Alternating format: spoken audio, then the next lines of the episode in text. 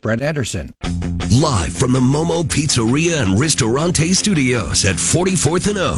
Morning radio for the entire capital city. This is LNK Today with Jack and Friends on the voice of Lincoln, 1499.3 KLIN. All right, greetings and welcome in on a Monday morning. A new week is here. Post-holiday, it is November 27th, 2023. Right now in the capital city, we are at 20 degrees on our way to a high today in the 40s. Glad to have you back with us. Hopefully you survived. I guess if you're listening to this, you did survive the long holiday weekend. And yeah, you nothing like those Mondays immediately after the long weekend. I mean, it's a mixed bag, isn't it, on these days?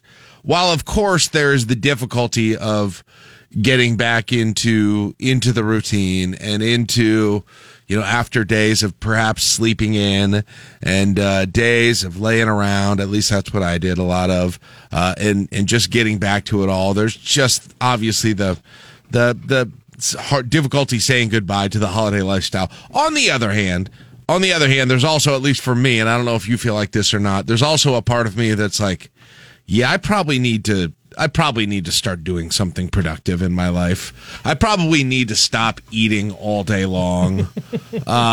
Those things would be a good, just health and sanity decisions for me. And so, like I said, it's a mixed bag getting in here and, getting back on the horse of working and routine and all of those things right now. I don't know about you guys, but we did like kind of a fridge cleaning last night, and we were like, okay, some of these, let's just be real about some of these leftovers, okay? Let's be real about whether or not these are being consumed by anyone or not. So made some difficult decisions with the family. And we just, we moved on. It kind of turned. I think that was kind of us symbolically turning the page from Thanksgiving. So we don't have any leftovers. Oh, good job. We're done. You're done. They lasted to lunch yesterday. Okay. Well, then you're kind of in the same, different path, but you're in the same endpoint here. You've said goodbye to the holiday and everything that comes with it. Mark, how was your Thanksgiving holiday? Quiet. Quiet? Good. Very. That's a good one. Yeah, quiet. I would not say mine was quiet. I would definitely not say mine was quiet, so I'm a little jealous of you, but good. Glad to hear that for you. Was it hot on Thanksgiving Day where you were? Let's see. Cargo shorts? I wore shorts. Yep. And I think I made the right decision. Even though there were some trips out to the car to get things, I even had to make a run back home during it. Where was I uncomfortably cold? For a short period of time, yes. Was that a price worth paying for being comfortable the rest of the 9.5% of the day? Yeah, it was worth it. Yeah. It was definitely worth it. No, we had a great Thanksgiving Day at my aunt and uncle's house. Went there and then got together with some of the other side of the family, my other side of the family, on Friday.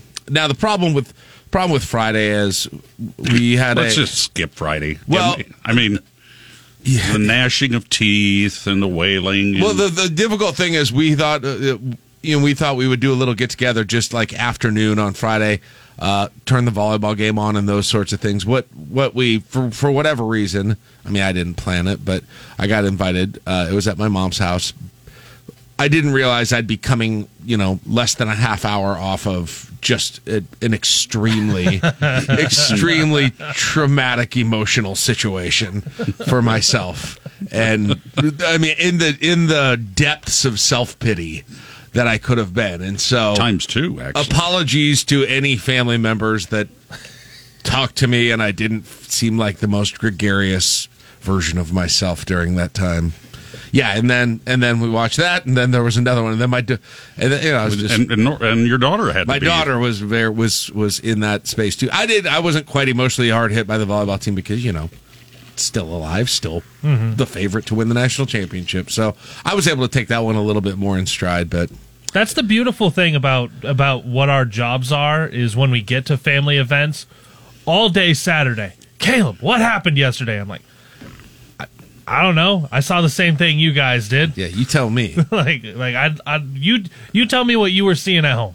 Yeah, I would. I handled the volleyball situation okay. I would not say I handled the football situation okay. I would not say I. I wouldn't say you did either. I wouldn't say I dealt with that in a healthy, way. They took it right to the last play, at least. Sure did. Oh, again? Sure did. Again? Sure did. Yeah. So anyway, we can skip over that for the time being. I mean, if they could block two others, why not that one? Yeah, I wondered about that too. Because Iowa brought in a kicker that nobody else had ever seen because it was his very first field goal attempt of the entire season. I don't even want to, first time on the field. I don't want to think about this. Yep. Oh, I don't. I honestly, I don't mean this to sound mean-spirited or anything like that, but I'm looking forward to a very tamped down, emotional weekend next weekend. Just not. That's what you think. Oh yeah, you're right. Nebraska Creighton is on Sunday. That's what you think. Oh my goodness. Yeah, that's right. Well, maybe the summer will get here eventually, and we'll have one of those. Doesn't volleyball get underway this weekend? Yeah, Friday. Yeah. I'm not worried about that. Yeah, they'll. No, but you'd get pretty. I get ramped up in the very big volleyball games. I do. I would say I don't get. Like, how much bigger is this tournament? I don't think Jack's necessarily getting ramped up for Long Island University. Long Island might be. I mean, no offense to the Sharks, but they maybe the not worst team Nebraska's played this year. Maybe they will be. Yeah, in the tournament. So. Anyway, never say never. I know I'm not going to do that because then a lot of people mad at me because I drink something. Don't get ahead of yourself. I'm just telling you. I'm not. My level of stress for that is not high, but my is for Sunday. But anyway, and then we had, and then on Saturday I went down to Omaha, had an open house for somebody that had gotten married a while ago, so I drove down there, came back Saturday night. I left her at about 8 o'clock and got back to Lincoln, and I was like, whoa, what happened to the streets while I was gone? Ice skating rink out there Saturday night. I came in on 84th off the interstate, and there had been some kind of a accident or something. And there were 68 accidents on Saturday. Cars were just backed up to the point that you couldn't even get through. They didn't even have the lanes cleared, so I had to turn left off of 84th and go through that little area where there's the KFC Long John Silver's and go behind that and then go turn back on to 84th over there by Hy-Vee. And I'm waiting to turn back on 84th and it turns green and I start to go and this big SUV just slides right through the intersection. Never could stop. That was bad for a while there on Saturday night. I had my son had friends in town, you know, Thanksgiving is, all the high school kids are back together for the first break, and I texted him, I was like, man, if you go out tonight, it is really bad. We came back from Beatrice Saturday evening. It took us about an hour 45, almost 2 hours to get from Beatrice home. Really? We were going 35 most of the way. Jeez. See, I didn't notice it on the interstate. I mean, obviously, because you're not really stopping and going. But I don't think it might have been that slick, but I don't think I ever realized it on the interstate until I got into Lincoln that I realized, oh my gosh, it is bad out here. See, I liked it a lot better when we got into Lincoln. Really? It was that bad on the highway? At that time of night, yeah. Well, they got more snow to the south, too. Yes. Yeah, I don't even know. And it was still snowing as we were coming back.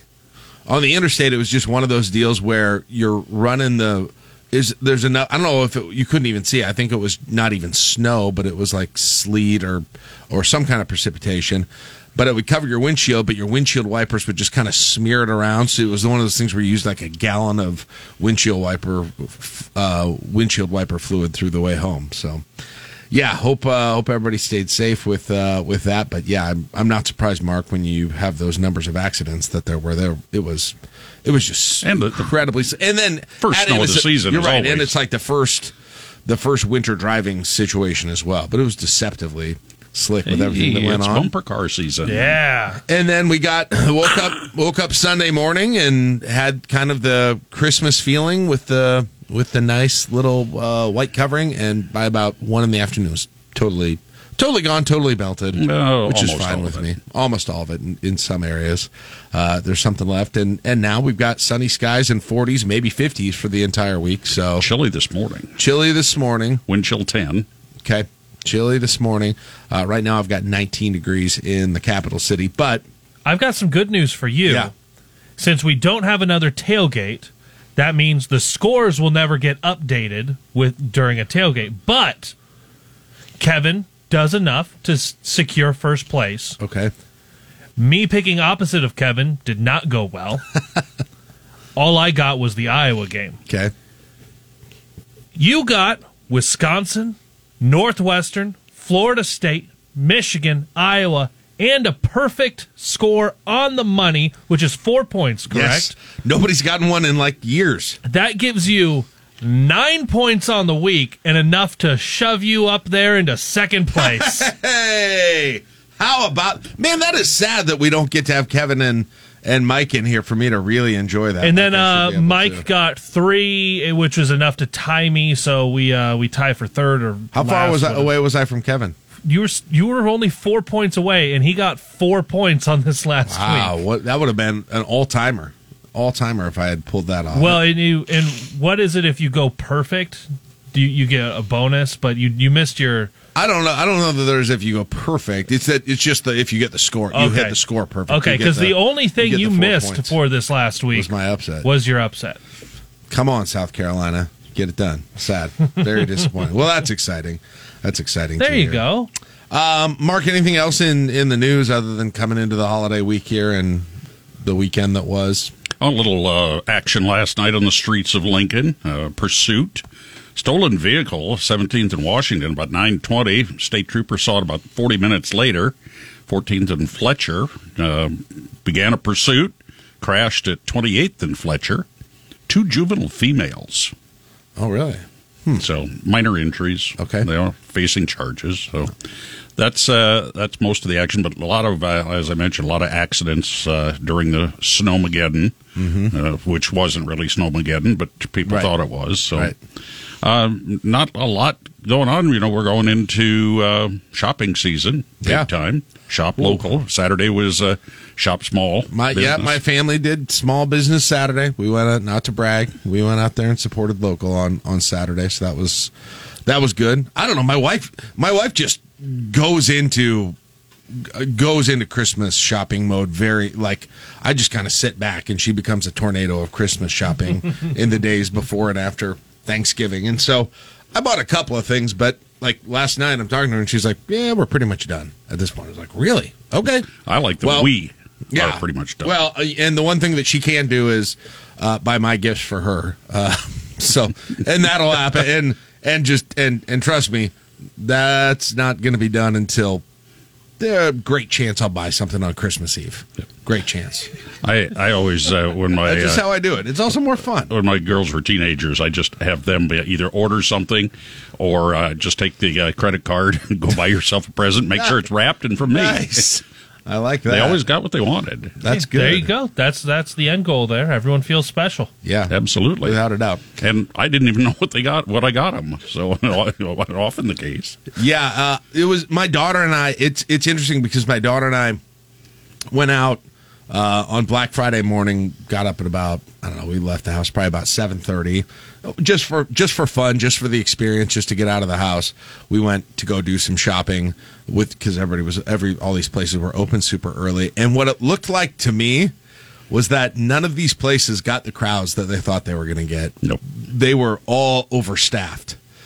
Which was nice if you were out there shopping. It wasn't a lot of long lines or anything like that. But is everyone still prepping for the heyday of Black Friday and then just kind of like... That's what it seemed like. Like the brick and mortar places just... They still thought people were going to come and they weren't. I mean, we went to Walmart. We went to the Walmart in Southwest Lincoln. And they had... they were so ready for people. They had employees just lining the aisles. Incredibly nice, offering to help you, saying hi... But, like, tons of them. There were employees just that were obviously there to be ready for crowds and to do those things. They were just lined and nothing to do other than just say hi to people. Went to Shields, And they had like the behind the register, they had like the lineup, you know, when they put the I don't know, it's the barriers up basically, so your line winds through like some stanchions, like it's in an amusement park line. They had those out, completely unnecessary. Like there was just a one or two person waiting to get to a register every single time. And same thing at Target too. Went there and it just looked like everyone was ready for it to be more busy than it was. So I thought that was interesting.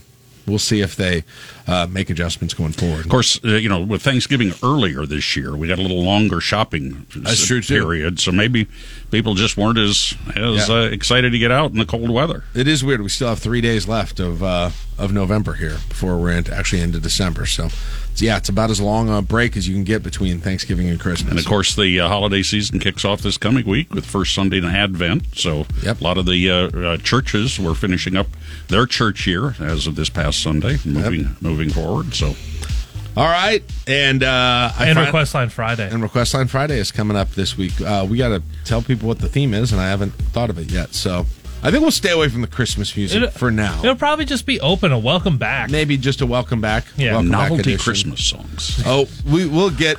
Putting in my vacation for this Friday now. No, not this week, but we will give you your opportunity for Christmas songs. Yeah, I have a headache Friday. All right, it's 6:23, 20 degrees in the capital city. More from Caleb coming up, including exactly what that path looks like for Nebraska volleyball in the NCAA tournament. You'll listen to LNK Today with Jack and Friends on KLIN.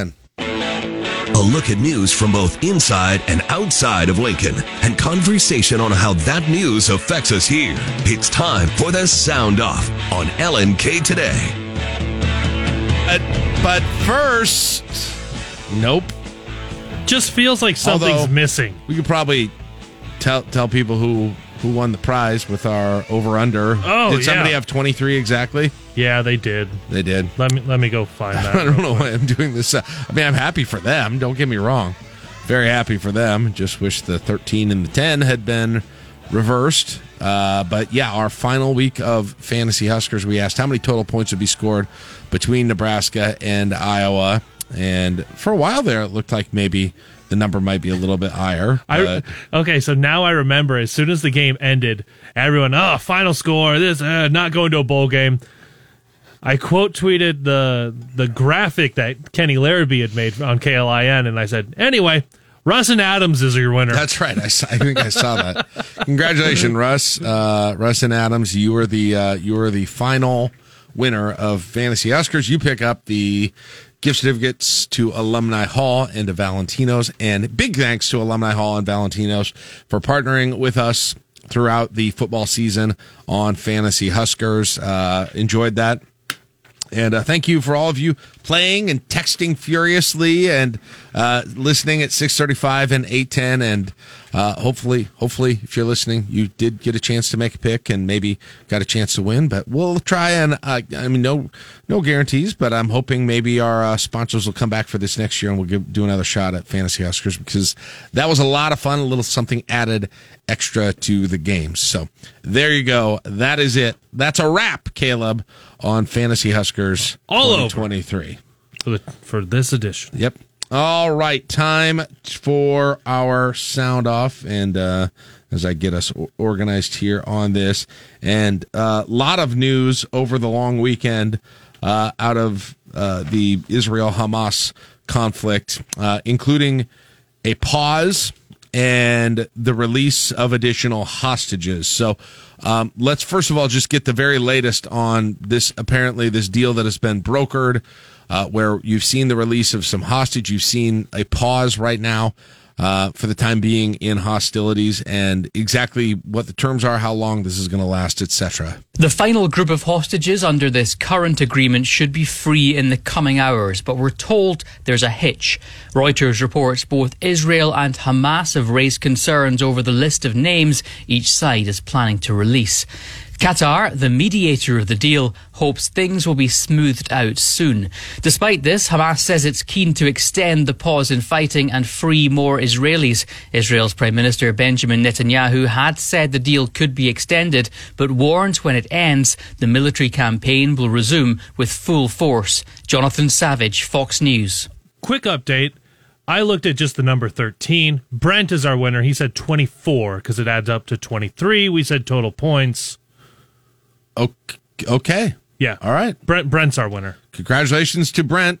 Good job, Brent. All right. You are the winner on Fantasy Huskers. So anyway, back to the update there.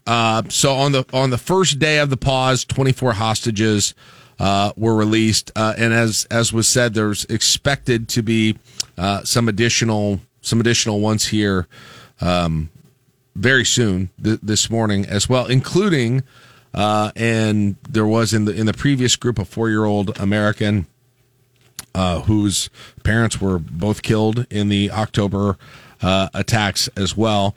Some of the hostages who are now back safe have been released, have been talking a little bit about the conditions they faced as hostages in the Gaza Strip. Some family members of released hostages are speaking out about the conditions they endured while they were being held.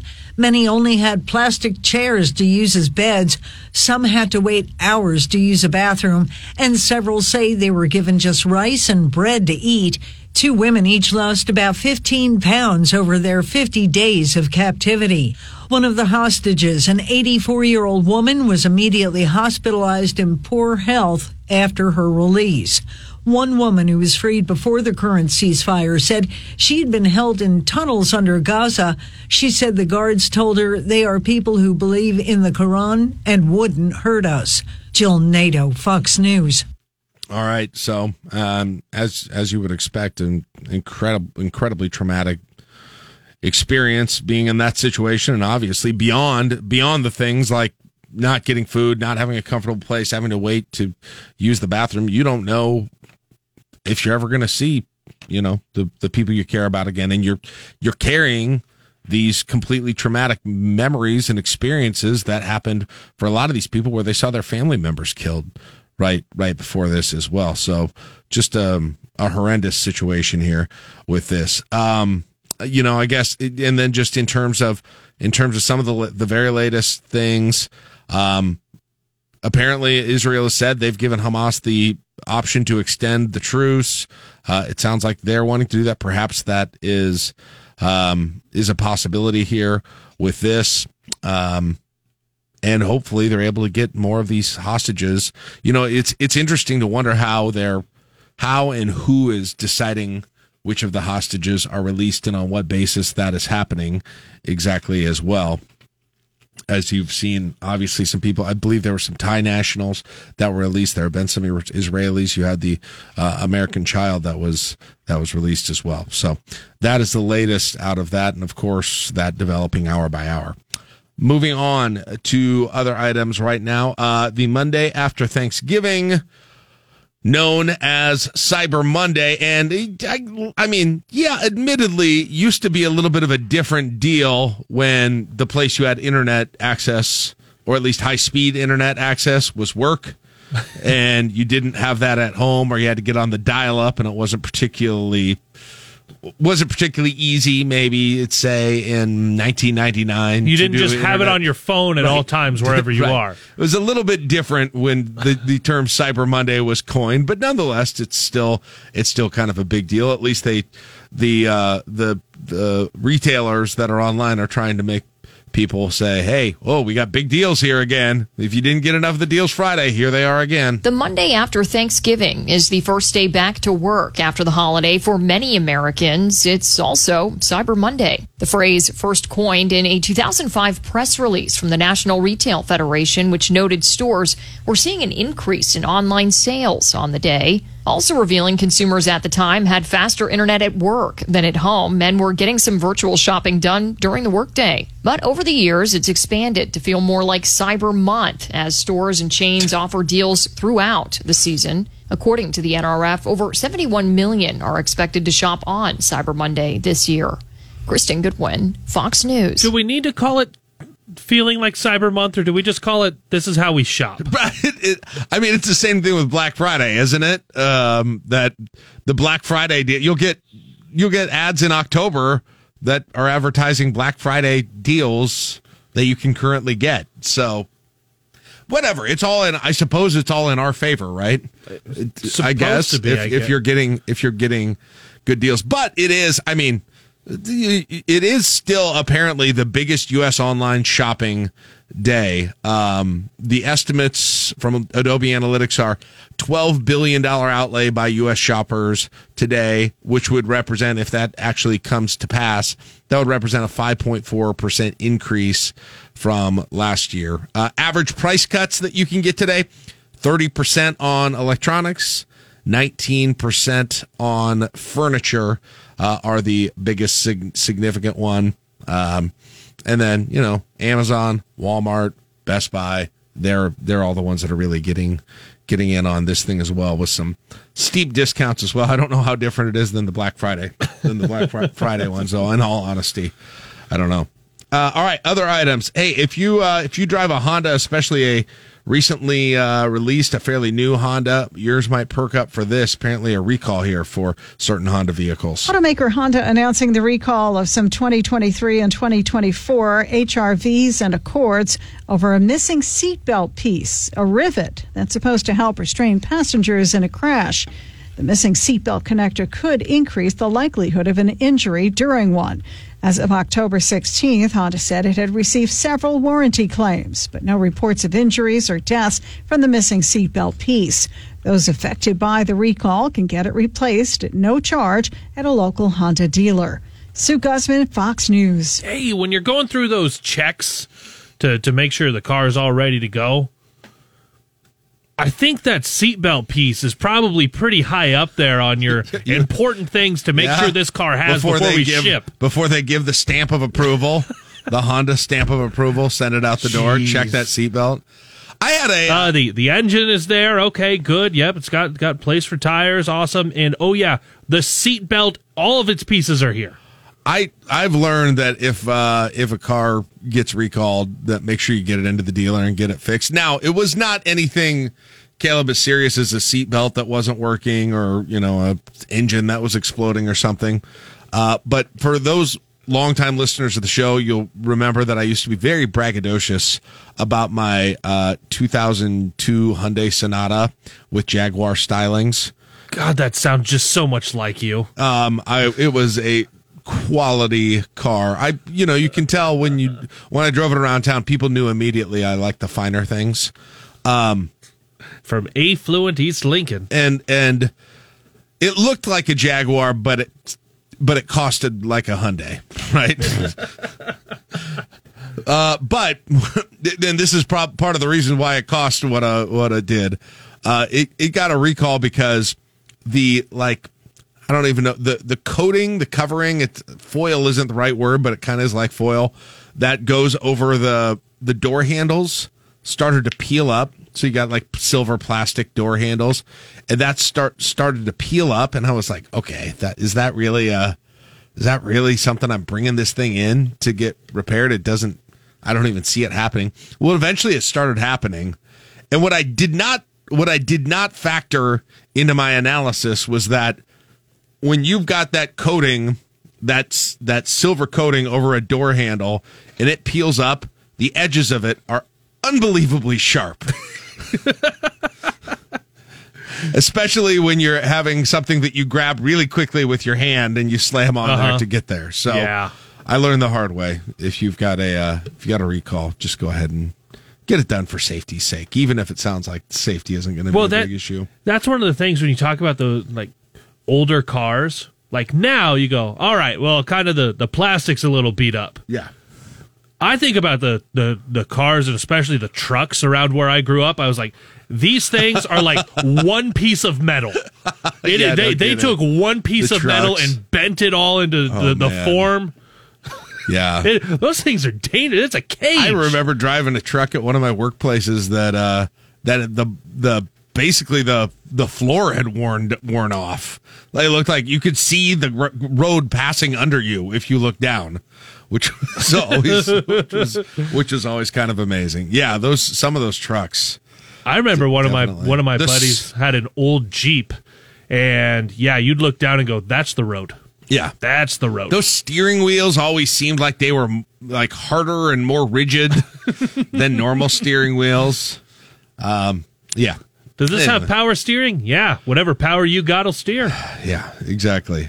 All right, let's finish on this. The weekend box office. What were the top movies this holiday weekend? It felt like a lot of the studios were really, obviously, Thanksgiving weekend's a big movie weekend, so it was kind of a down month, it felt like. But this week, they kind of shot their shot a little bit. So what came out on top? The Hunger Games, The Ballad of Songbirds and Snakes, continues its reign on the weekend box office, coming in first place during its second weekend of release, pulling in $28.8 million. I have summoned you all here for the 10th annual reaping ceremony, in which we choose 2 children from each district to fight to the death in the Hunger Games. Napoleon, starring Joaquin Phoenix, comes in second place, bringing in $20.4 million.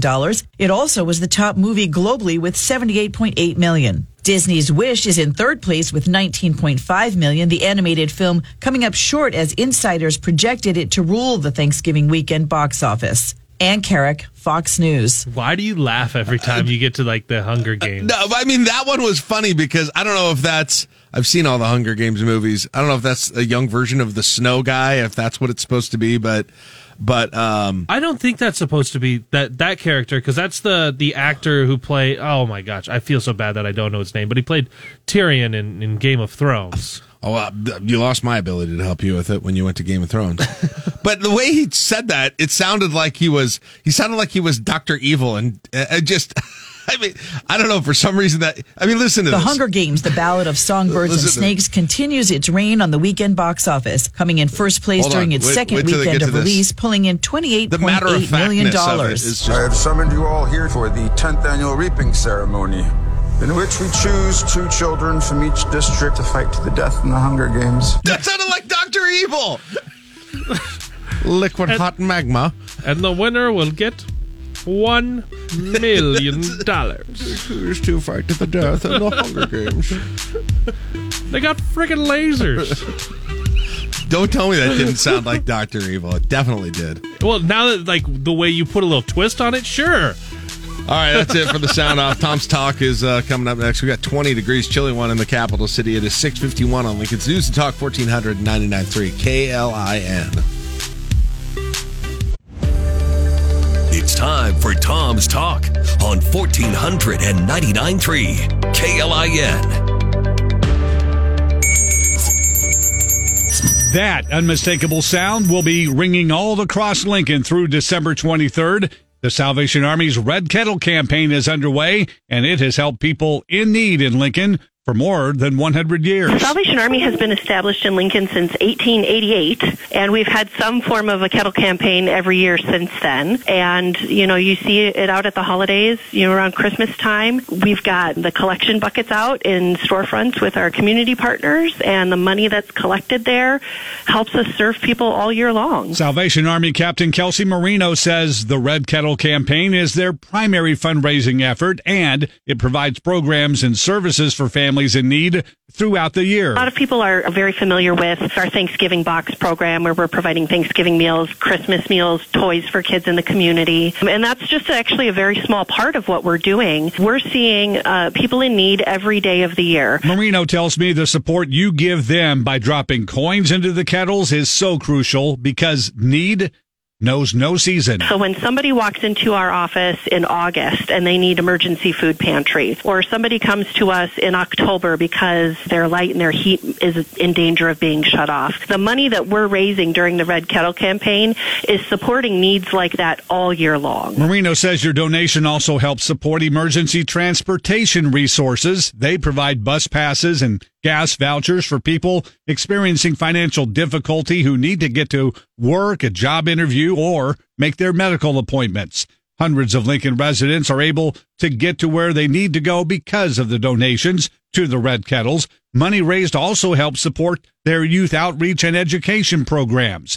In addition to the financial support, Marino says they need volunteers to sign up to ring bells at each kettle location. We have 37 locations around Lincoln where we place a red kettle that needs a bell ringer. And our hours for bell ringing are from 11 a.m. to 7 p.m. That's thousands of hours available for volunteers to come in and take a 2-hour shift is what we ask. While some people ring bells on their own, Marino says there is strength In numbers. We actually encourage families to come out and do it as a family activity. People love to see kids at the kettle ringing the bell. Kids really like to make noise, and so putting a bell in their hand, they kind of just go for it and have a lot of fun. That's a great activity for service groups. We get a lot of school clubs that will take a day at a kettle. It really is for anybody who's willing to do it. Marino says in order to reach their Tree of Lights campaign goal of $670,000, they need to make sure that no red kettle sits empty. If we have a kettle out there that goes unmanned, it's really not going to generate really any kind of meaningful income. But when you have somebody standing at that kettle ringing the bell, greeting people as they walk past, we're going to receive so much more income from their shift than we would have if that shift had gone unmanned. She says the 2 hours of bell ringing at one of their red kettles will provide a Thanksgiving meal for a family in need. And she says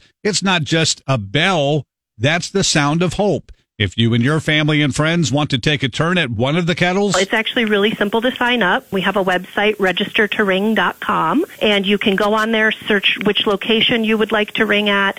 It's a simple online process to sign up. You get an email reminder. And really all the training involved is if you can stand there, smile, and ring the bell, you're more than qualified. With everyone's help, Marino tells me she believes they'll reach that $670,000 goal. I'm confident. I know that this is the number that we need to raise to continue to deliver the level of services that we have been and to continue to meet the rising need in some areas. For instance, our food pantry numbers have absolutely smashed last year's numbers. There are so many people who are stretching their dollars as much as they can, and they still need that extra help to make sure they can put a meal on the table. Marino is amazed by the generosity of Lincolnites who continue to step up and help them help those who are less fortunate. I'm just incredibly grateful to be in such a wonderful community that wants to support those in need. It is just an absolute blessing to see the response from those who are able to help to make sure that those who need the help can receive it. In addition to the red kettles, Marino says you can also donate online at LincolnRedKettle.org.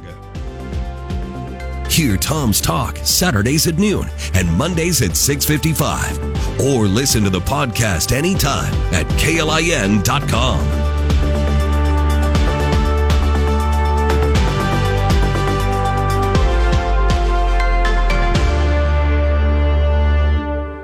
You've worked hard for what you have. Your money, your assets, your 401k, and home. Isn't it all worth protecting? Nearly 1 in 4 consumers have been a victim of identity theft. LifeLock Ultimate Plus helps protect your finances with up to $3 million in reimbursement. LifeLock alerts you to identity threats you might miss. And if your identity is stolen, your dedicated U.S.-based restoration specialist will work to fix it. Let LifeLock help protect what you've worked so hard for. Save 25% off your first year on LifeLock Ultimate Plus at LifeLock.com/aware. Terms apply. Live from the Momo Pizzeria and Ristorante Studios at 44th and O. Morning radio for the entire capital city. This is LNK Today with Jack and Friends on the voice of Lincoln, 1499.3 KLIN. All right, welcome back. 19 degrees, 7:08 on this November 27th, 2023. Jack Mitchell along with Caleb Henry, Mark Vail in the KLIN newsroom. Helping getting you, as we do it as well, back into the flow of things the Monday after a holiday weekend, after a long weekend. It can be a bit of a grind, but we're doing it with you here this morning. Glad to have you with us on LNK Today with Jack and Friends. Coming up about a half hour from now, we will have our morning drive countdown, the 5 things people are talking about today. A little bit later in the show, Tim Hruza, Mike Schaefer are scheduled to join us. Well, Caleb, this is the last Monday where we get to look back on a football game as we normally do at 7:10, and I would almost rather not in some senses just because it was so wildly painful yet predictable for Nebraska fans. It was an experience that they've had time and time again, frankly, over just the last couple of weeks, multiple times this season. Oddly, the way the game ended mirrored unbelievably closely the way 2 other games ended this year. And we were talking about a week ago today at this time, Caleb, which was, hey, there's a problem finishing with this team and with this program that spans multiple years, multiple coaches. That was again sort of shown, I think, on Friday. And look, it's not that there aren't other issues that need to be addressed. There are, but until you've got the, I don't know if you just, it's as simple as calling it, finding a way to win, learn to win, calm under pressure, whatever it is. Until you can do that, none of the micro fixes are going to matter during these seasons when you're in close games. And they showed it when they've got a 2-possession lead, when they're, when the defense has to come out against Illinois and against Purdue in a game where there's a little bit of a cushion. It's not down to the last minute where it's do or die right at that moment. They performed incredibly. Mm-hmm. They performed incredibly well. But then offense and defense against Minnesota, against Maryland, against Wisconsin, and then against Iowa, it was the same thing. It was, whether it be offense, defense, game management, when you got into crunch time in the final minutes of a game and one play is going to make or break that game, the play wasn't made on any, or the call wasn't made, any of them. And it's too many times to be a coincidence. And I don't know how you fix that exactly, right, without it actually happening at some point. And it's like every time it goes bad, it makes a harder hole, a deeper hole to get out of as well. And hopefully another year, hopefully, whatever, the turnover, the changes, those sorts of things can get that out of the system. But I'm done believing that it just changes automatically because a season or a coach or players change. Mm-hmm. It's too frequent, too many times. The numbers are ridiculous. I mean, some of these things are like flipping a coin 20 times and getting heads every single time. Right. It's just too much to be a coincidence. So incredibly, I feel bad. I mean, I feel bad for everybody. I feel bad for all the players involved, the obviously the fans, everyone else, because it's a brutal situation to go through this week after week after week. Mm-hmm. Yeah, remember when we go back, you went perfect. You only played 3 games in October, and you felt kind of good coming out of that, saying, get one of the final 4. But we had all recognized that there was the potential with the teams that were in front of Nebraska to win all 4 or lose all 4. And like you said, it's the flipping the coin, and, well, you got heads each time. Lost by 3 points, 3 points, overtime, and 3 points. Like, that's just not a thing you're going to see anybody do. And I know you had the team a couple years ago go so many one-possession losses. Yep. But even this put that to shame with the way the games ended. Three straight games ended where your last offensive possession, you threw an interception. You had a couple of different walk-offs. You had one game where, and some of this a little bit retrospect, some of this in the moment as well, but you go back a couple of games and you go, well, there's one game where you wanted to kick the field goal to take the lead. And then the next game, based a little bit off the previous game, but you wanted to try to go for the win, not kick the field goal, go to overtime on the road. And then you get to this last one, and in the moment, I'm thinking, you got the interception, there's 31 seconds left or whatever, you're on your own side of midfield, run out the clock and get to overtime. Their offense isn't doing anything against you. Like, your offense is doing fine, get rid of the clock and go just play offensive possessions as you can, and you're doing really well. Hits a guy in the chest with a pass. Like, they're just things that it looked like the end of game situations, not just from the player's execution, but also maybe a little bit of whatever that goal was for the drive. Maybe didn't match the exact situation based on what the previous game and how that game had gone, which I don't know how you do that when the opponent is different, your venue is different, the stakes are a little bit different. But you get through all of that. I think we can recognize at the beginning of the year, most people said between 5-7 and 7-5. You ended up 5-7. And it stinks the way it happened because you lost the last 4 after feeling really good for a little bit, winning 5 out of 6. Mm-hmm.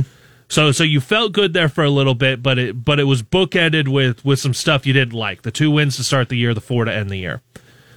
But now you turn that attention to the transfer portal opens this next Monday. Obviously, you might want to go get some people, but also you want to retain some people. You showed some talent in some places. The early signing day is coming up. That starts December 20th. You turn towards 2024 and say, if this is the typical Matt Rhule year one, where it was one or two wins between Temple and Baylor, you got 5 to start this one.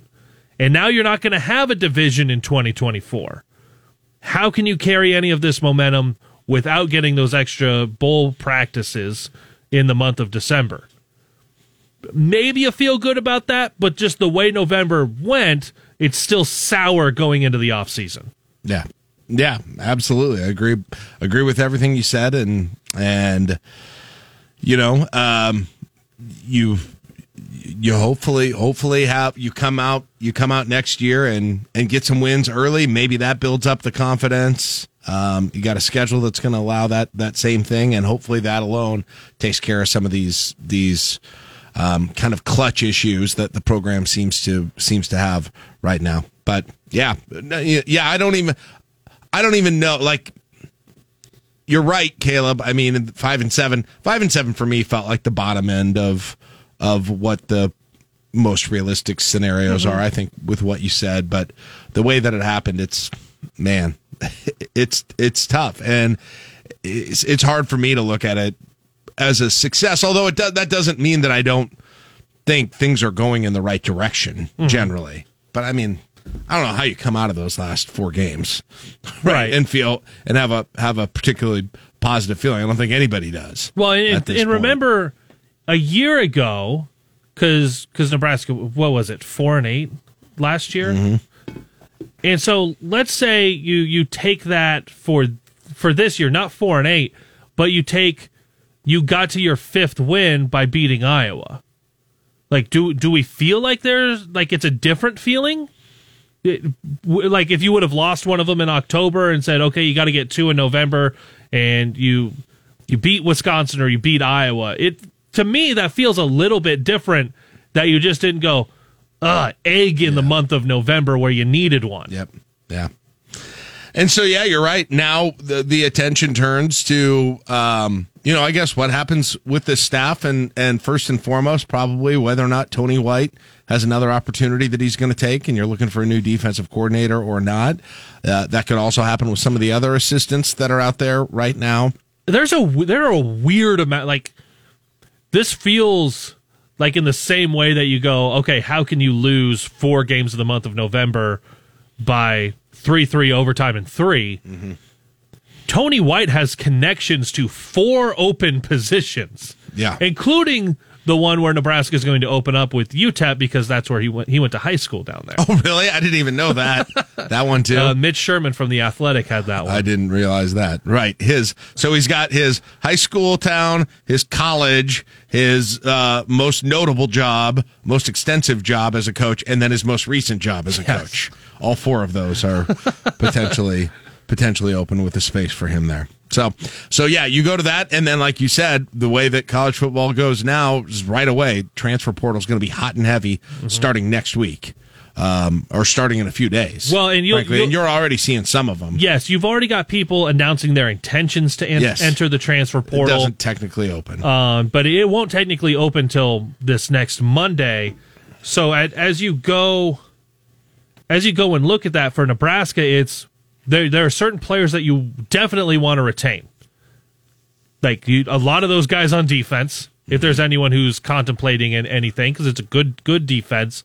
Those freshman wideouts that you saw all come on in kind of different ways as the season went on. And then, who do you want to go? Well, and then I think you want to really make sure you keep Emmett Johnson as a freshman running back who's now got 3 years of eligibility remaining. And then, do you go in the portal and get a quarterback? What does that mean for the other quarterbacks you already have? Do you want to beef up something on the offensive line, which probably that was your most improved unit from expectations at the beginning of the year to where they ended up, even with injuries? You're going to have to navigate a lot of that, and then what does that mean for? I mean, your main NIL collective is 1890. How powerful can that be going into this offseason? Yeah. It's weird, you know, going into this coming season, You wouldn't have thought this coming into last season, but here we are. We're probably saying the strength of the team, at least in who's in terms of who's likely returning and how they perform this year, is both lines. Yes. The offensive and defensive line. Your trenches and then probably really good. Probably the secondary you could throw in there as well, but yeah. That's, and then now you also watch a little bit. I know Ty Robinson already announced he's coming back, and then I don't think there had been necessarily an announcement for Nash Hutmaker, but Ty kind of said in postgame, yeah, Nash and I both, we're both coming back. And Schaefer and I looked at each other like, that's kind of the first time we heard something official-ish with Nash, right? Yeah, I wondered about that. There seems to be an assumption. But so. But if there are guys potentially leaning, especially because stuff looks weird with the COVID year, and if somebody redshirts, they might only play 1 year of actual eligibility of college football.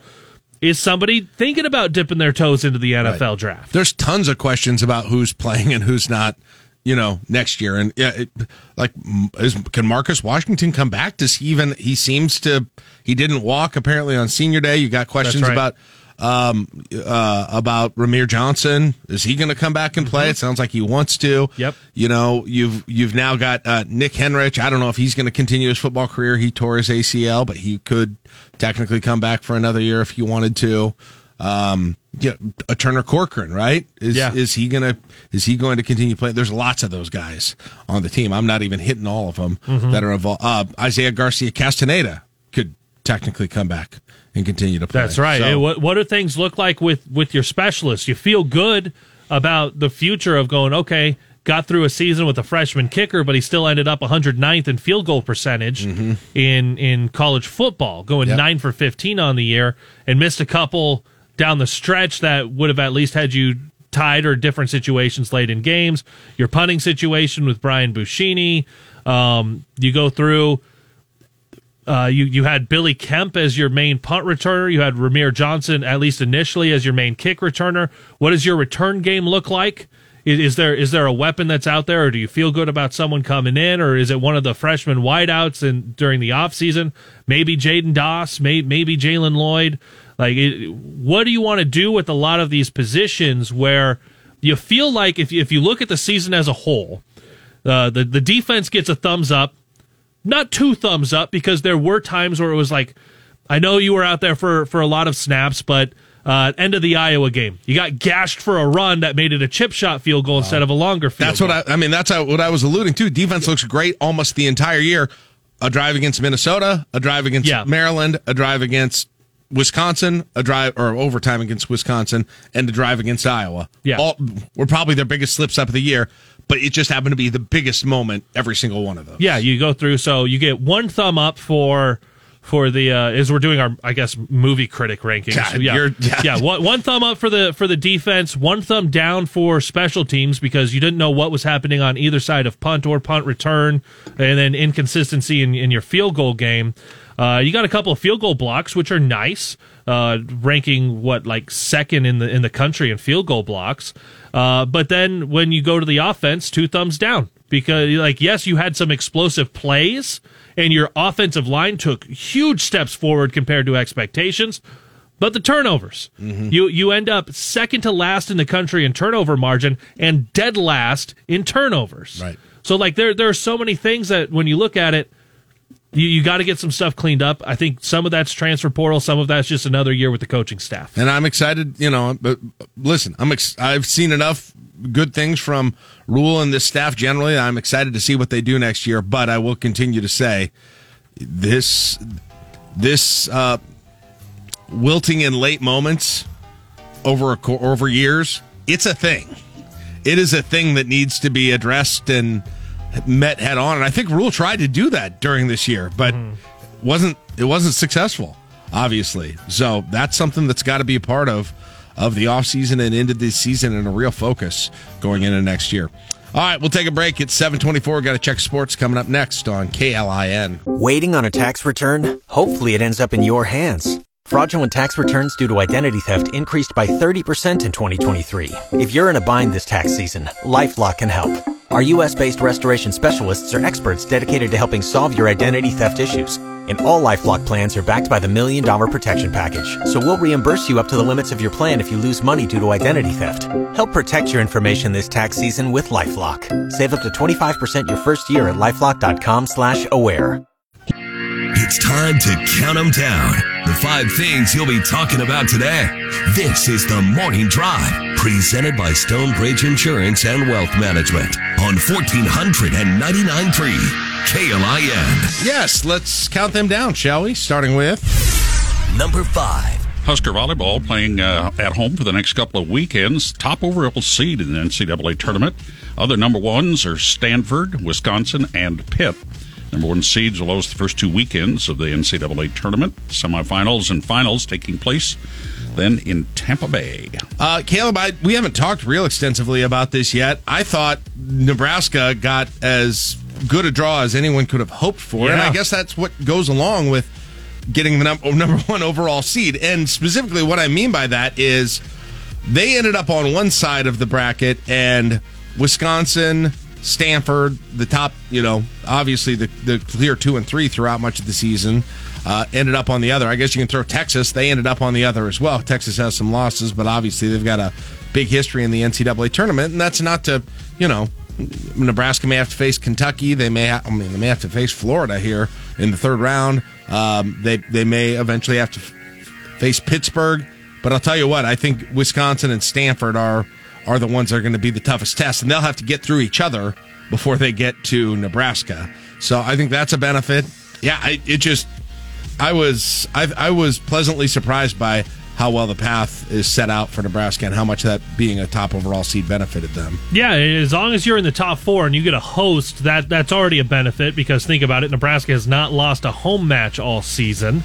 The only loss came at Wisconsin, so you don't want to go on the road somewhere.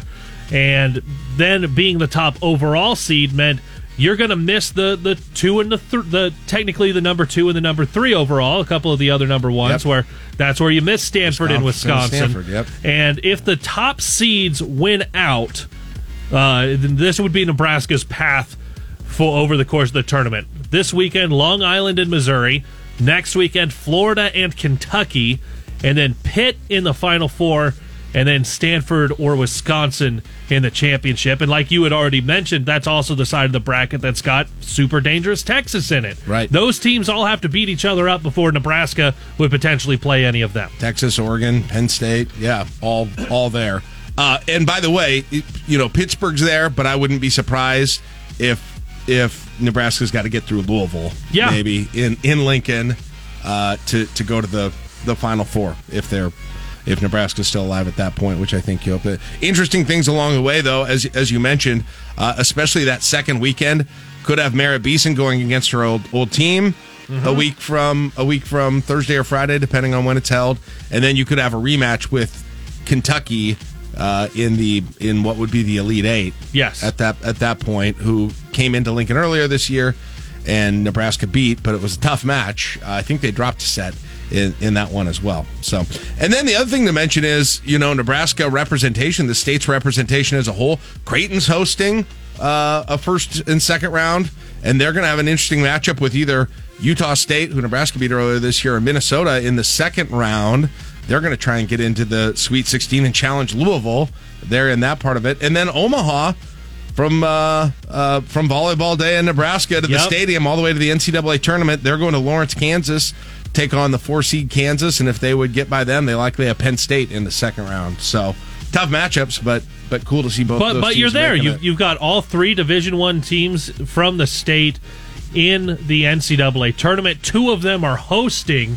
So when you go on a what percentage of your Division I teams are in the tournament, or what percentage of your state's Division I teams are hosting, at least in the first 2 rounds, Nebraska's really high up there, guys. Yeah. And then Coach John Cook, you heard it in sports. You'll hear it again in my next sportscast as well. He's really proud of that fact. How many 1 seeds make the Final 4? I think 3. I have a hard time not seeing 3. I'll go with 2. Really? Give me 2. I think Louisville could make it over Pitt, but that's the only one. Are tickets available now? You got to go. You already have to go through the secondary market. They sold out, and I got a message from somebody 6 minutes after they went on sale. I didn't even realize it had happened. I they were gone. Out. Are they at Devaney or PBA? They will be at Devaney for all of these. Yep. And by the way, glad to see that the games are Friday night, not any of these afternoon start times that you can sometimes have with the NCAA tournament. Yep, so Nebraska will play Long Island Friday at 7 o'clock, and we will have that here on KLIN and over on B107.3. And then they win that, and they'll take on Missouri or Delaware Saturday, also at 7 o'clock, that on B107.3. And if you're looking to watch them, they are streaming only ESPN+. All right, moving on. Number 4.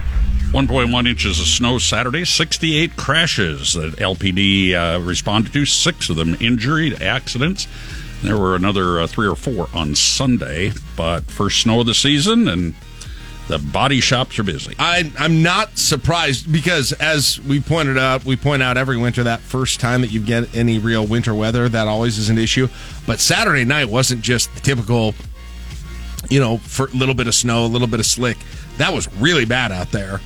In portions of the city Saturday. I was coming back from Omaha, and I got to 84th Street, and first time that I braked for a stoplight, I said, whoa, I'm not going to be able to stop very easily here. And there was a big accident that we had to go around that KFC Long John Silver's, and I tried to turn back onto 84th Street. SUV had a red light going the other direction and slid right through. Luckily, I didn't go too quickly, or I might have had a collision there. It was bad, so I'm not surprised that LPD was so busy on Saturday. It was crazy, but we got the snow now mostly melted. We are going to see a lot of sunshine this week. Not like overly warm weather, but temperatures in the 40s and 50s. And really gets nice next week. Yeah, and then next week it looks like. Right now, the 8 to 14-day outlook that looks into like the first week and a half of December is very nice. In the maroon, basically, for a bunch of Nebraska. Yeah. It just makes you wonder if we're going to just average out to January, February. That's Or it makes you wonder if it's just going to be one of those winters. Like you had 2 years ago where it really never, you kept saying, oh, it's going to come, it's going to get us. And basically all that came was kind of a crappy March. A crappy rainy March. We had like 2-3 days that were bitterly cold, but that was about it. That winter 2 years ago was crazy. Now the roads, like you guys said, were no fun in town. They weren't really all that great on 77 between Beatrice and here. But I'll tell you what I did like about this snow for our family. Because of some health, my grandfather and my grandmother, they've moved into an assisted living. So this was the last year that we were able to all get together at their house for what we call Thanksmas, because we're not going to be able to get together around Christmas as a big group. We're across several different states now with all the cousins, aunts, and uncles. So it was the last Christmas even that we got to celebrate at that house. It was a lot of fun to see snow falling down and hang out with my grandparents at that house one more time. Yeah, that is. And there was a lot more snow to the south. I mean, Manhattan, Kansas Topeka got like 7.5 inches. I watched that football game in Manhattan, and it looked like a blizzard. So, speaking of your grandfather, he's a past potentate at Sesostris, and they had their big festival of trees this past week. And was that something? By the way, we found a lot of old Shriner stuff in the garage. You got to go through all the old stuff, and all the family gets to take some mementos. Yeah, I bet that was cool. Yeah, that's the part. I was talking with my cousin's husband. And that's the part where we're like, this sucks, but because none of us want to take any of it. We want it to stay in that house forever, but if we don't, then it's not going to end up with the family. They'll get rid of it, yeah. One cool thing that we found, my grandmother kept a Bible that had been her great-grandmother's. Wow, that goes back a few years. Now, here's this, something that we didn't know when we named our daughter. We named our daughter Amelia. My grandmother, so Millie's great-grandmother's great-grandmother's first name was Amelia. And you didn't know that until this weekend? Did not know that till this weekend. It was her Bible. Her and her husband lived in Red Cloud and were friends with Willa Cather. Wow. And there are old clippings of donations that they would give to the Willa Cather Library, and the write-up saying it was the Cottings, Amelia and C.L. Cotting, personal friends with Willa Cather, and I was like, we didn't know that. Wow. That's amazing. That's super cool. Well, we went to the Festival of Trees Saturday, and I managed to point out a picture of your grandfather to my wife, Lisa. He's there in the hallway as a passport. Did he look like Caleb? Actually, there is a resemblance. There's a little bit. Not the hairstyle, but really? Yeah. Huh. Surprised to hear that. I've also got a couple inches on Granddad. That's good. Number 3. Well, the University of Nebraska is seeking a president committed to advancing diversity, equity, inclusion, and belonging. The flagship campus proposing slashing the budget of its Office of Diversity and Inclusion. I know this is going to bring up sort of the political football of this issue, which is a big one and has been a big one in state government for a few years, and it goes back to Ronnie Green's tenure here, state government, legislators, the governor. I understand all of that when it comes up, that's discussed, but I think this decision is probably more a reality of budgeting than than going any direction on sort of the policy of this whole thing, because they're, as you've outlined, they're doing a ton of cuts. I think they're student teaching assistants, lecturers. I think they're cutting 30 positions from the faculty, aren't they? Yeah. Vacant faculty positions that aren't filled, 9 that are actually filled. Some do include that diversity and inclusion area.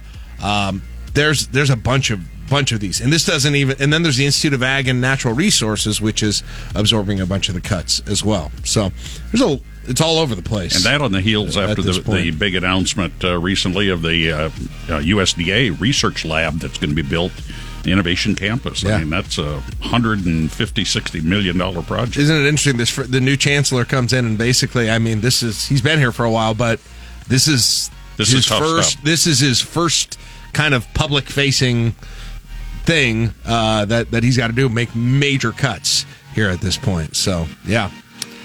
And nobody likes it. Nobody wants their stuff cut, but he's got to do it. Yep. Number 2. U.S. saw a marked shift from brick-and-mortar to online spending during 2023's busiest shopping day, Black Friday. Adobe Analytics says Americans shattered the record online spending Friday with $9.8 billion. Ooh. That's with a B. 7.5% increase from Black Friday online shopping a year ago. That's crazy. 7.5% increase from last year? Why? Huh. Economy different, more people finally just sort of learning the ins and outs of online shopping. I wonder what it is. 79% of the sales were done on mobile devices. Yeah. So you wonder if there hasn't been a shift just in the ease of shopping online. Yeah. Although scams. But that's been there for 8 years, right? I mean... Well, yeah, but it's a lot easier now. I mean, some of the apps have really been fine-tuned. I guess so. Yeah, it feels like that's been a while, though. It has. I do feel like I have more shopping apps on my phone than I have in years past. So there's potentially that. There also might be, if you're looking at online... Because this was specifically online sales, right? Right. I think some of it is people don't like shopping in person a whole lot. I think that's the biggest shift in all of this. Well, and there was a lot more e-marketing being done. I got texts all weekend. I'm still getting emails. Emails, but texts and all of that. And they're really, really pushing. I know a lot of us, I didn't watch this, but I heard about it. And maybe some of you, our listeners, watched it. But the Nebraska football and volleyball games were going on. But the Black Friday NFL game was on Amazon Prime. And they apparently personalized all the ads, since they had everyone's account and what they were looking for on Amazon. Uh-huh. Personalized all the ads to exactly, so you got different ads depending on what your search history had been. And not only that, you had an opportunity right at the end of the ad to buy right there. QR code. Yep. You can go ahead and just buy it then and there. I'm fine with that. I don't need all the other pills and stuff that happens during the football game. I need to look for kids' stuff to buy for Christmas. To your point, though, about people not as liking brick and mortar as much, and maybe that's just moving. I went out on Black Friday morning just kind of for fun with my daughter to go to some of the stores and do a little shopping because she enjoys that, and we wanted to get out. And it was like all of the places were overstaffed. Like they were all expecting a bigger crush of people than they actually got. A lot of people getting ready for the game, though, too, Friday. That's true, too. I know. I just wanted to pass the time and make the game come faster. And in the end, I regretted that because of the relentless sadness that it brought into my life. Just remember, though, that some of the brick-and-mortar stores have actually got sales and specials in the store that are not online. Right. And they are even more beneficial to you. Here's a good point from Shane on the text line. Says, brings up that it could just be higher prices on items. How much does that go towards that record number of dollars being sold? That's true. Everything just costs a little bit extra. 9.8 billion is the 7.5% increase. That's true. That could factor in, too. Good point by Shane. 3-4% of that is inflation. Yep. So. Number one. Truck Norris, Darth Blader, Plow Force One, three of the 25 finalists, and the Name That Snowplow from LTU. Oh, my God. So we've got, okay, I'm going through them really, really fast. So quick reactions. Anti-Snowshell. Okay. Austin Plowers. Inappropriate. Beet Old Juice. The beet brine or whatever it is. No. Eh. No. Big Frosty. No. Eh. Blizzard of Oz. Mm. If you're in Kansas. Cleopatra. Okay, I like that. And we're working there. Thumbs up on that one. Darth Blader. Okay. Optimus Brine. Yeah, I'll take it. Yeah, that'll work. Mr. Salty. Just old Mr. Salty. Plow Force 1. Plowosaurus Rex. No. And, of course, Plowy McPlowface.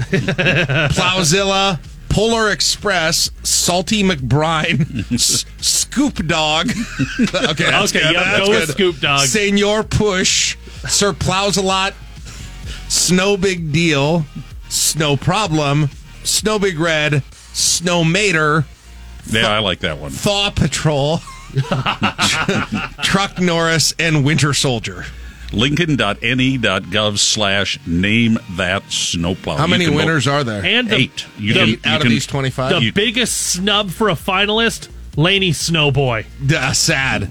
I'll take Scoop Dog as my best in show. I like Scoop Dog. Yeah.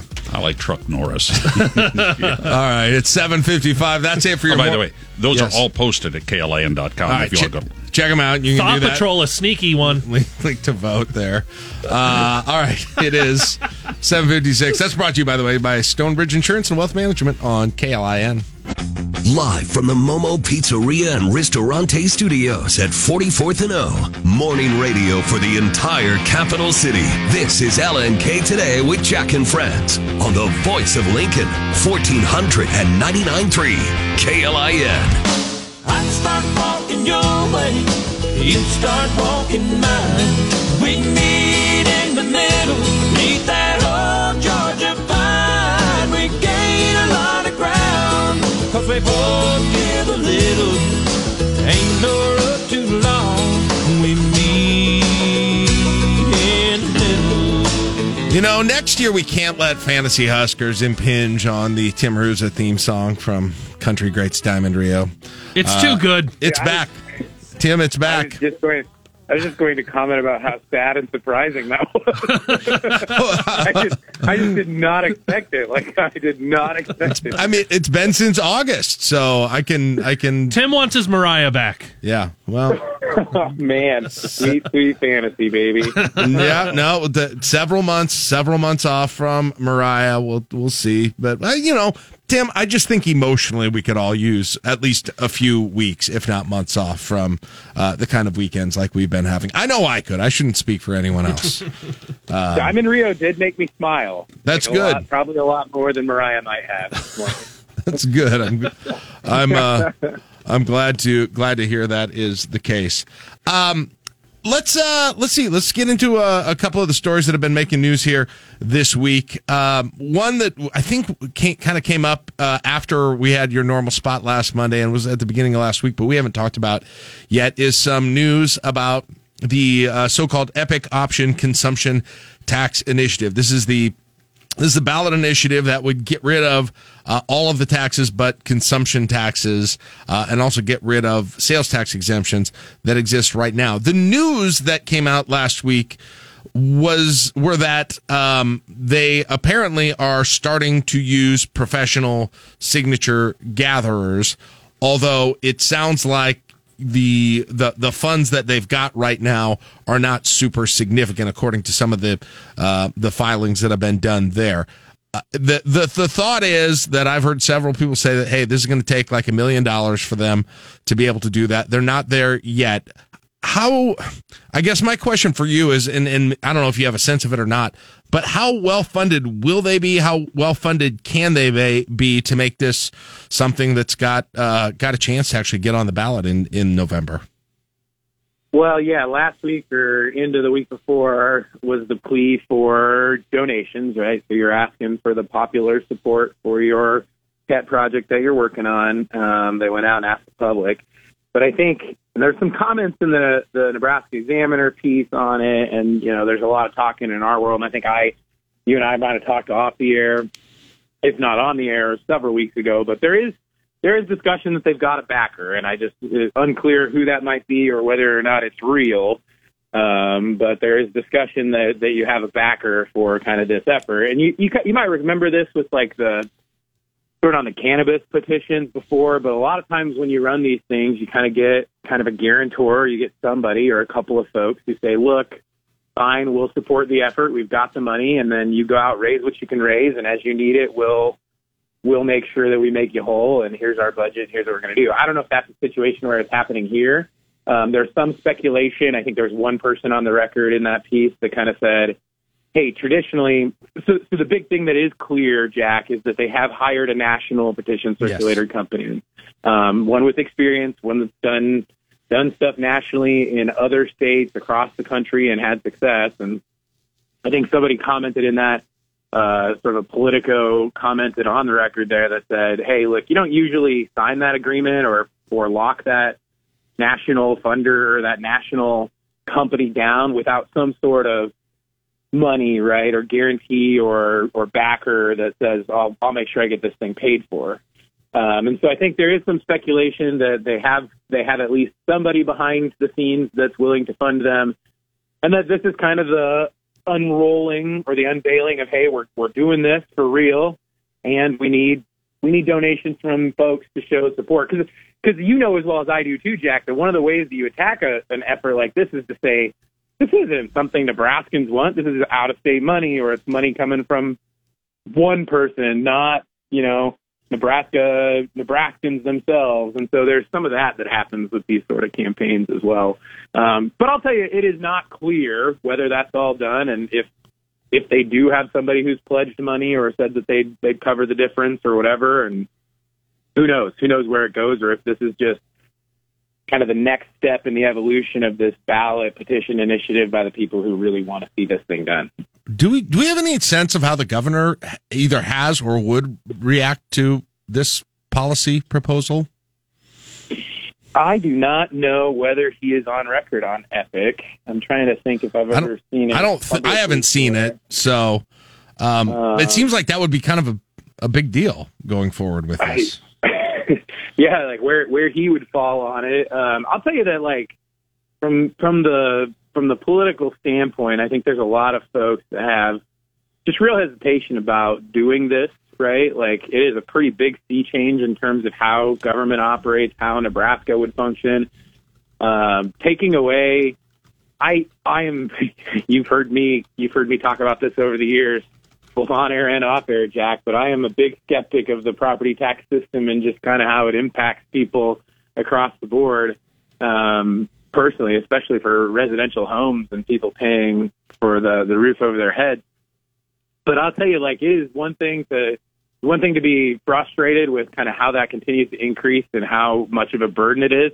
It's another thing to say, all in 100%, we're going to keep providing services of government, and do it without property and income taxes. And I think there's a lot of hesitation on kind of how that might upend the system and how that might force us to change some things, maybe not for the better, like everybody thinks it might be. Schools would be funded by a collection of a consumption tax or sales tax paid into the state and then paid back out to schools. Mm-hmm. And I think that gets kind of dicey, especially in the rural areas. You remember how the state looked. Man, Tom Osborne may have lost his bid for governor over his support for consolidating rural schools. That's right. And you start to take money into Lincoln and then having Lincoln decide how it's going to be doled out. And they got to make some hard choices about who's staying open and who's not, and that's a whole different conversation, I think. Another interesting people are ready for. I was just going to say another thing that'll be interesting on this, if it has some momentum in 2024, is the people who stand to lose sales tax exemptions. Who are they, and how are they going to factor into the sort of the discussion and whatever advocacy happens with this? Yeah, I mean, sales tax exemptions for the professions, right? So things that aren't taxed right now that would be taxed.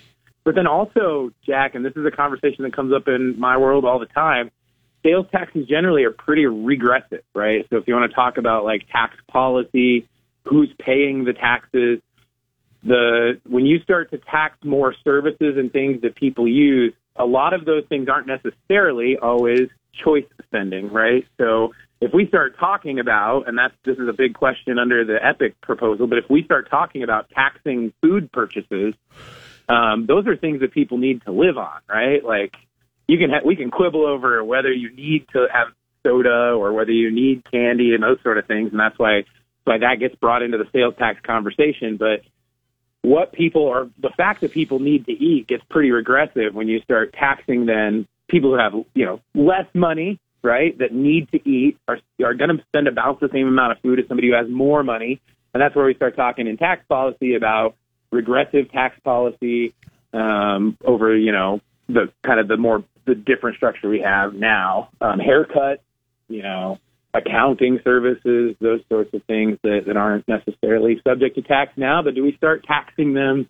We would under EPIC probably. I know the bill in LB 79 that Senator Erdman introduced would say we're not taxing groceries, but the constitutional amendment doesn't say that. So you kind of have this 1-2 punch of you got to pass the constitutional amendment and then trust the legislature to come in and pass the bill like they want it to be passed without any changes. And it takes two moves here, right, on the chessboard. It's not just a single voting issue to know what we're going to get in the wake of this thing if it goes on and gets passed.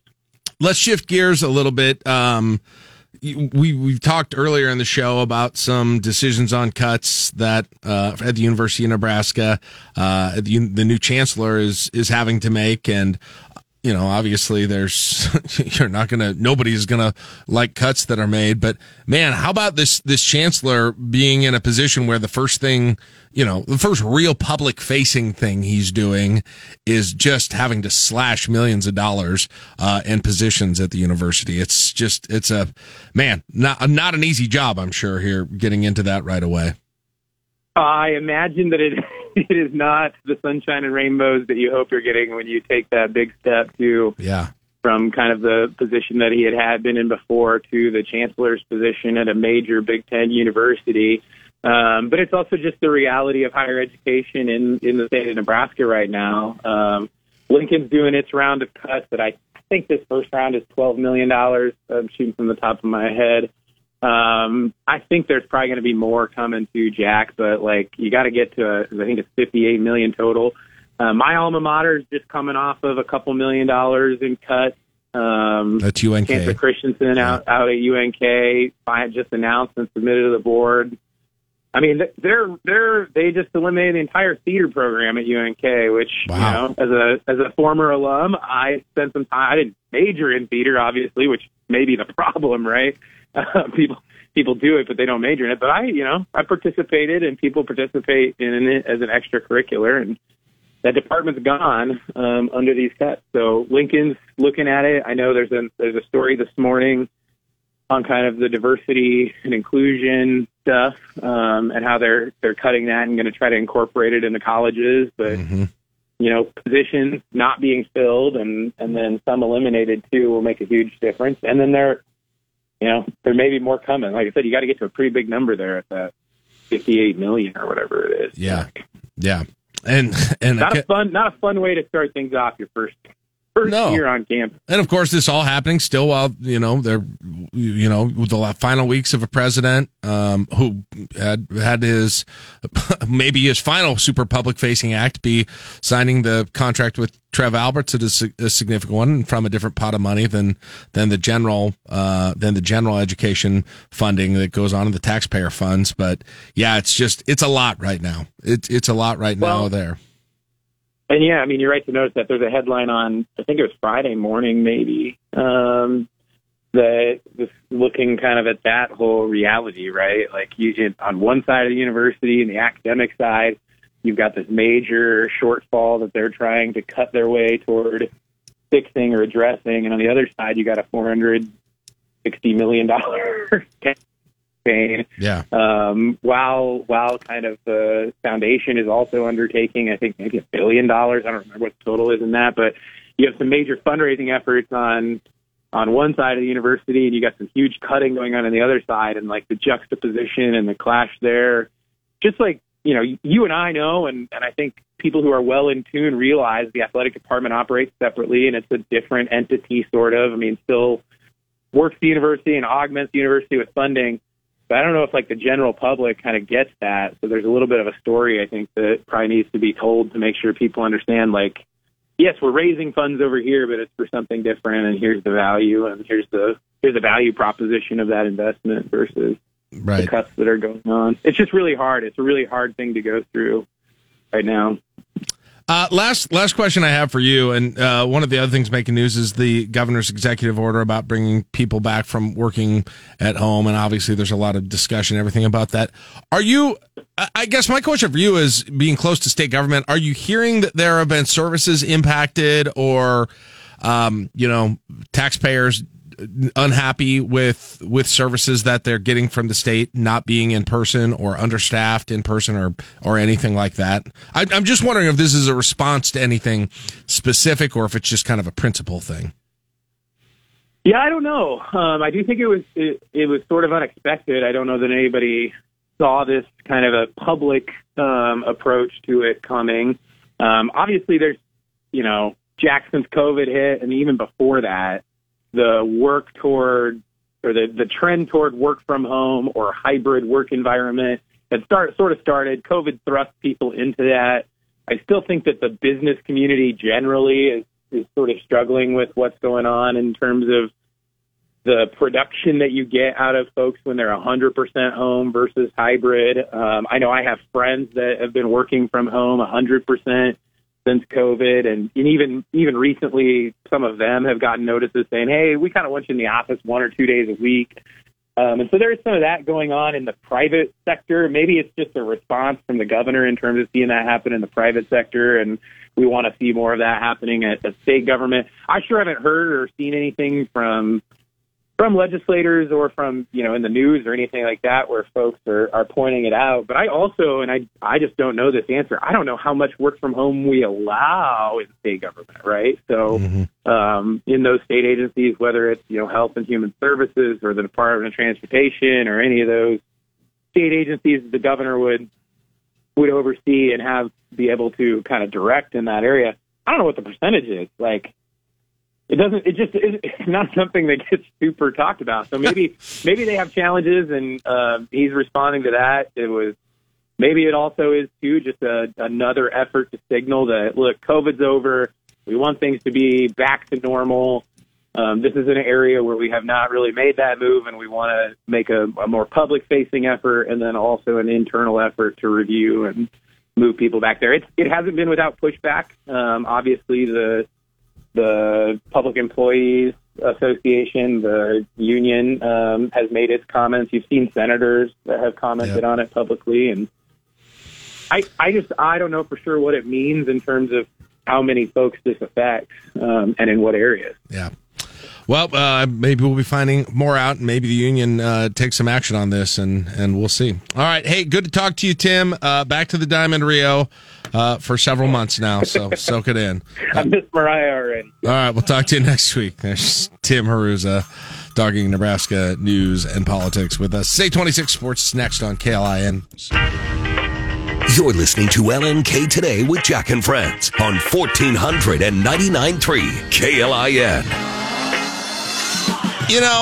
In some ways, I dreaded this segment, not because of who the guest is, but because of what the content is. But then I remembered one thing that we do need to rehash for the weekend, Caleb, is the Friday Husker tailgate, which the season is now over. There will be no more Friday Husker tailgates. Friday Husker tailgate pick'em standings. Caleb, could you notify us? By the way, hello, Mike. How are you doing? I'm listening with anticipation to see if I'm in last place now. Your day's about to get worse. Mike, well, I don't know. I would say worse. Mike, you did pick up 3 points with getting Florida State as a winner, Washington State covering, and then Iowa. That got you 3 points, enough to tie me as I only got Iowa, did a whole lot of chasing, and it didn't work. Chasing. Kevin still out front, got Wisconsin, Northwestern, Florida State, and Michigan for 4 points to get him up to 50 total. You and I tied at 42.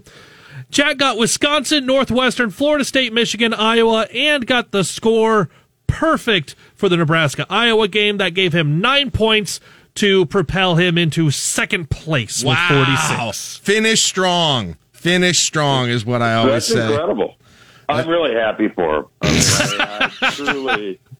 If there's anyone in life that needed this sort of pick-me-up on a Monday, point. Yes, it's true. It is, it's our friend Jack. And, so I'm very happy for him. And I'm glad Caleb notified me of that, because otherwise I might not have been able to gloat about it. No, you would have just assumed you got last. I probably would have with that whole thing. I want to talk mainly about the future, Mike, just because talking about the past depresses me. But holy cow, did I predict exactly what was going to happen in that game? And that's not me patting myself on the back. Seriously, it's not. It's just. I can't listen. There's no level of happiness of me being right about that, but it's a real thing. It is a real thing now, which is clenching up in the last minute when you've got to make one play to win the game and not being able to. It's a thing, and they've got to get over it for next year. And I don't know how they get over it for next year. Thoughts? Well, I mean, it definitely feels like it's just in the fabric of the program at this point in time. And like you, I mean, I certainly didn't have the eloquent soliloquy that you had on Friday's show, in which you sort of perfectly laid out how everything's going to go. And then in the moment, I guess for me on Friday, I did not really think Nebraska was going to win that game up until that interception. And that was like the first time where I was like, man, they might actually do this. And then, of course, you know. The Chuba Purdy interception pretty much eradicated that, followed by that, 20-yard run was just, such an ultra gut punch when you realize that Iowa needed each and every one of those yards to make that field goal at the very end. Yep. So, you know, there was that. But, yeah, it's going to be a long off-season. It's going to be a tough off-season, I think. I think a lot of people have pretty much fallen in the we just don't think this is going to happen anymore phase. And that apathetic phase is going to be very difficult, I think, for the Nebraska athletic department. I think selling tickets is going to be really hard for next year. I think Matt Rhule is really going to have to drum up support. I think he's going to get the full feeling of the Nebraska fishbowl and what it's like around here when things are no longer, well, let's see what this guy can give us. Yeah. So I wish I had better news, but no, you know, I don't. It's where we're at. It has been. It's not only just diminishing returns for emotional investment into it. It's not just you don't get the payback. It's that you get a groin kick in return, just over and over. And it's crazy. It's crazy that this fan base, that everybody associated with the program. I mean, I legit feel bad for everyone having gone through this, that has dedicated any kind of emotional capital to this, because it is cruel and unusual what the fan base has been through and now gets to sit on for several months. I mean, Mike, the craziness of it all, you were outlining how the end of that game went. It mirrors so much what happened against both Maryland and Minnesota, where Nebraska had the chance to win the game, committed a turnover, the defense still had the chance to hold on and either send it to overtime or win the game. And in every case, the defense had inexplicable breakdowns that they didn't have the entire game before that. I mean, and then they got the field goal as time ran out. All three of those. It was the exact script. How excruciating is that? I mean, it's incredible. It's incredibly excruciating, because it just feels like if everything has to be a coin flip, why are you always on the wrong side of it when it matters? Yes, yeah. And that's kind of how Nebraska football feels. Now, there's also other answers that you can give about how when you play in such a way that the margins are so thin that you have to be really good at things. And Nebraska was just merely pretty good on defense and okay on special teams and bad on offense. And that's just not a recipe where you're going to pull out a win, you know, in those sort of situations. You think about all three of those games, the kicker never missed. Like, you know, we talk about college kicking all the time, and Tristan Alvano had an opportunity to put Nebraska up 13-10 in the fourth quarter, and he missed. And that's just Nebraska football. Like, that's just kind of where things are. Your opponents don't miss when it matters. You miss when it matters. You make the mistake. They don't make the mistake. When they make the mistake, you make the mistake over top of it. Yep. So there's a psychological element to all of this that Matt Rhule is going to have to address too. And I think a lot of it, you know, and a lot of his overwhelming positivity, I think is geared towards that.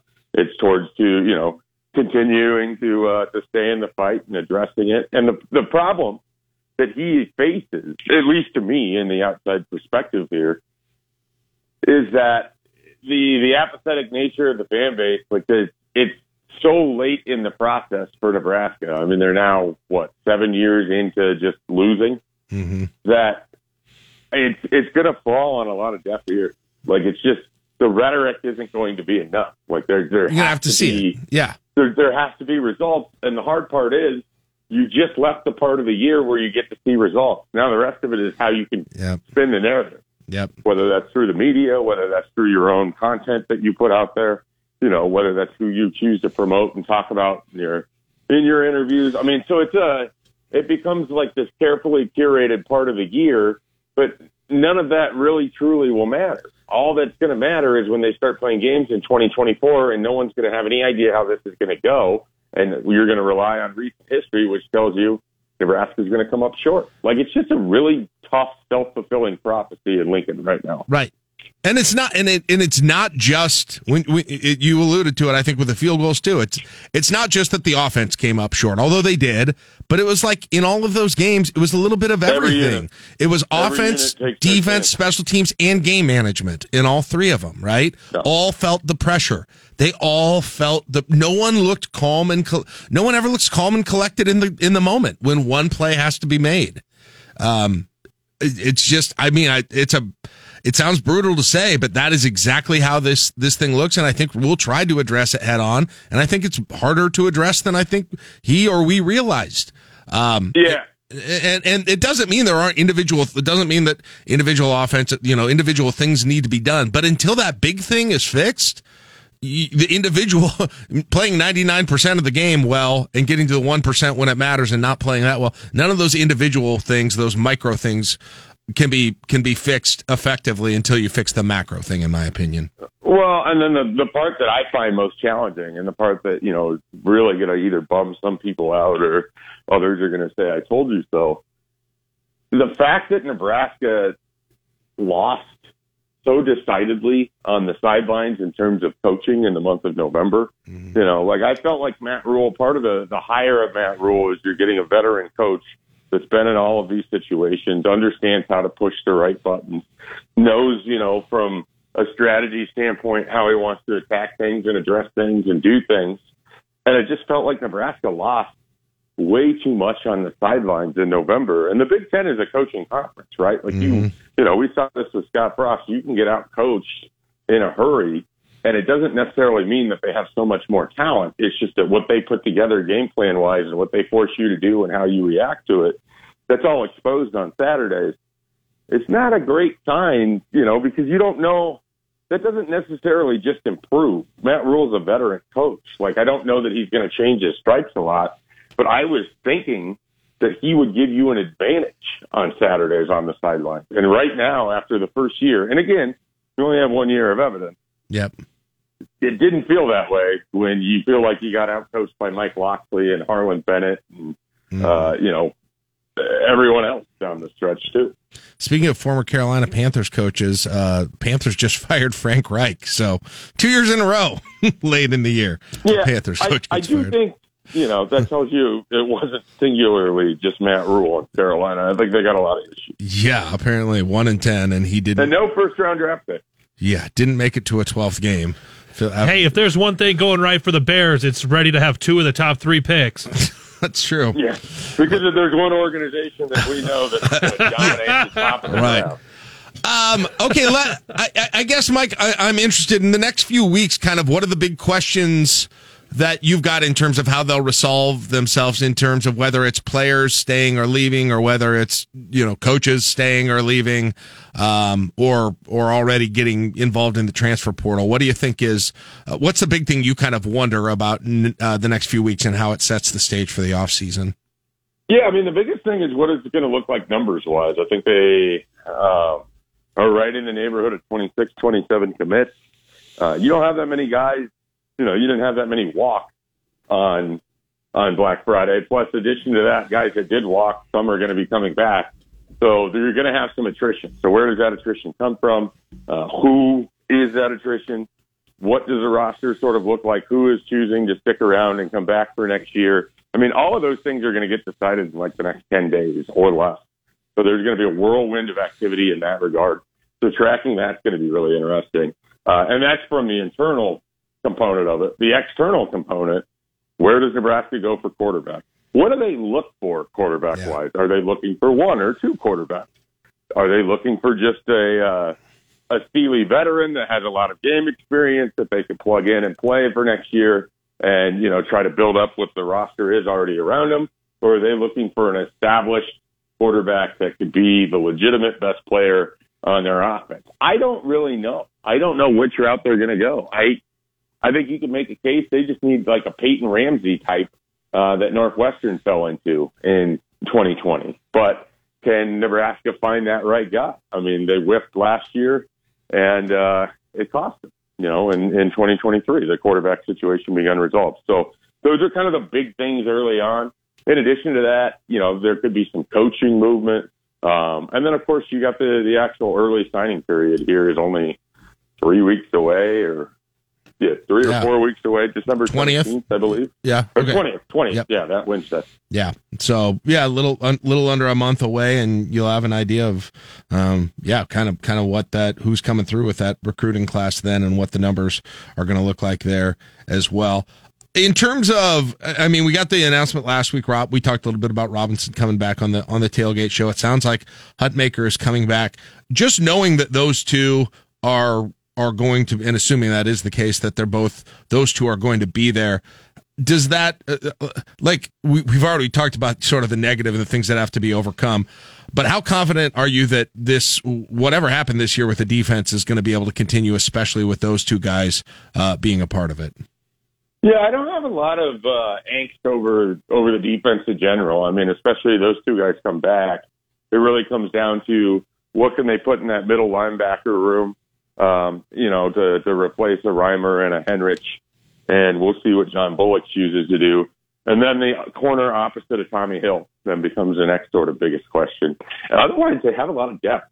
And why do they have that depth? Because they played a lot of guys this year. So because of that, I don't have a lot of angst, you know, with what they're going to do defensively. Getting Robinson and Huttmaker just would allow you to have so much strength there up front, which is going to be an area of strength, I think, moving forward either way. But certainly having that veteran experience and allowing guys like Man Popple and others to grow in and around it will definitely pay off for Nebraska in the future as well. How weird is it that going into this next season, when, you know, we start looking at the preseason magazines and doing position group rankings and those sorts of things, that it'll almost be almost for sure the strong points for Nebraska are going to be across its lines, offensive and defensive.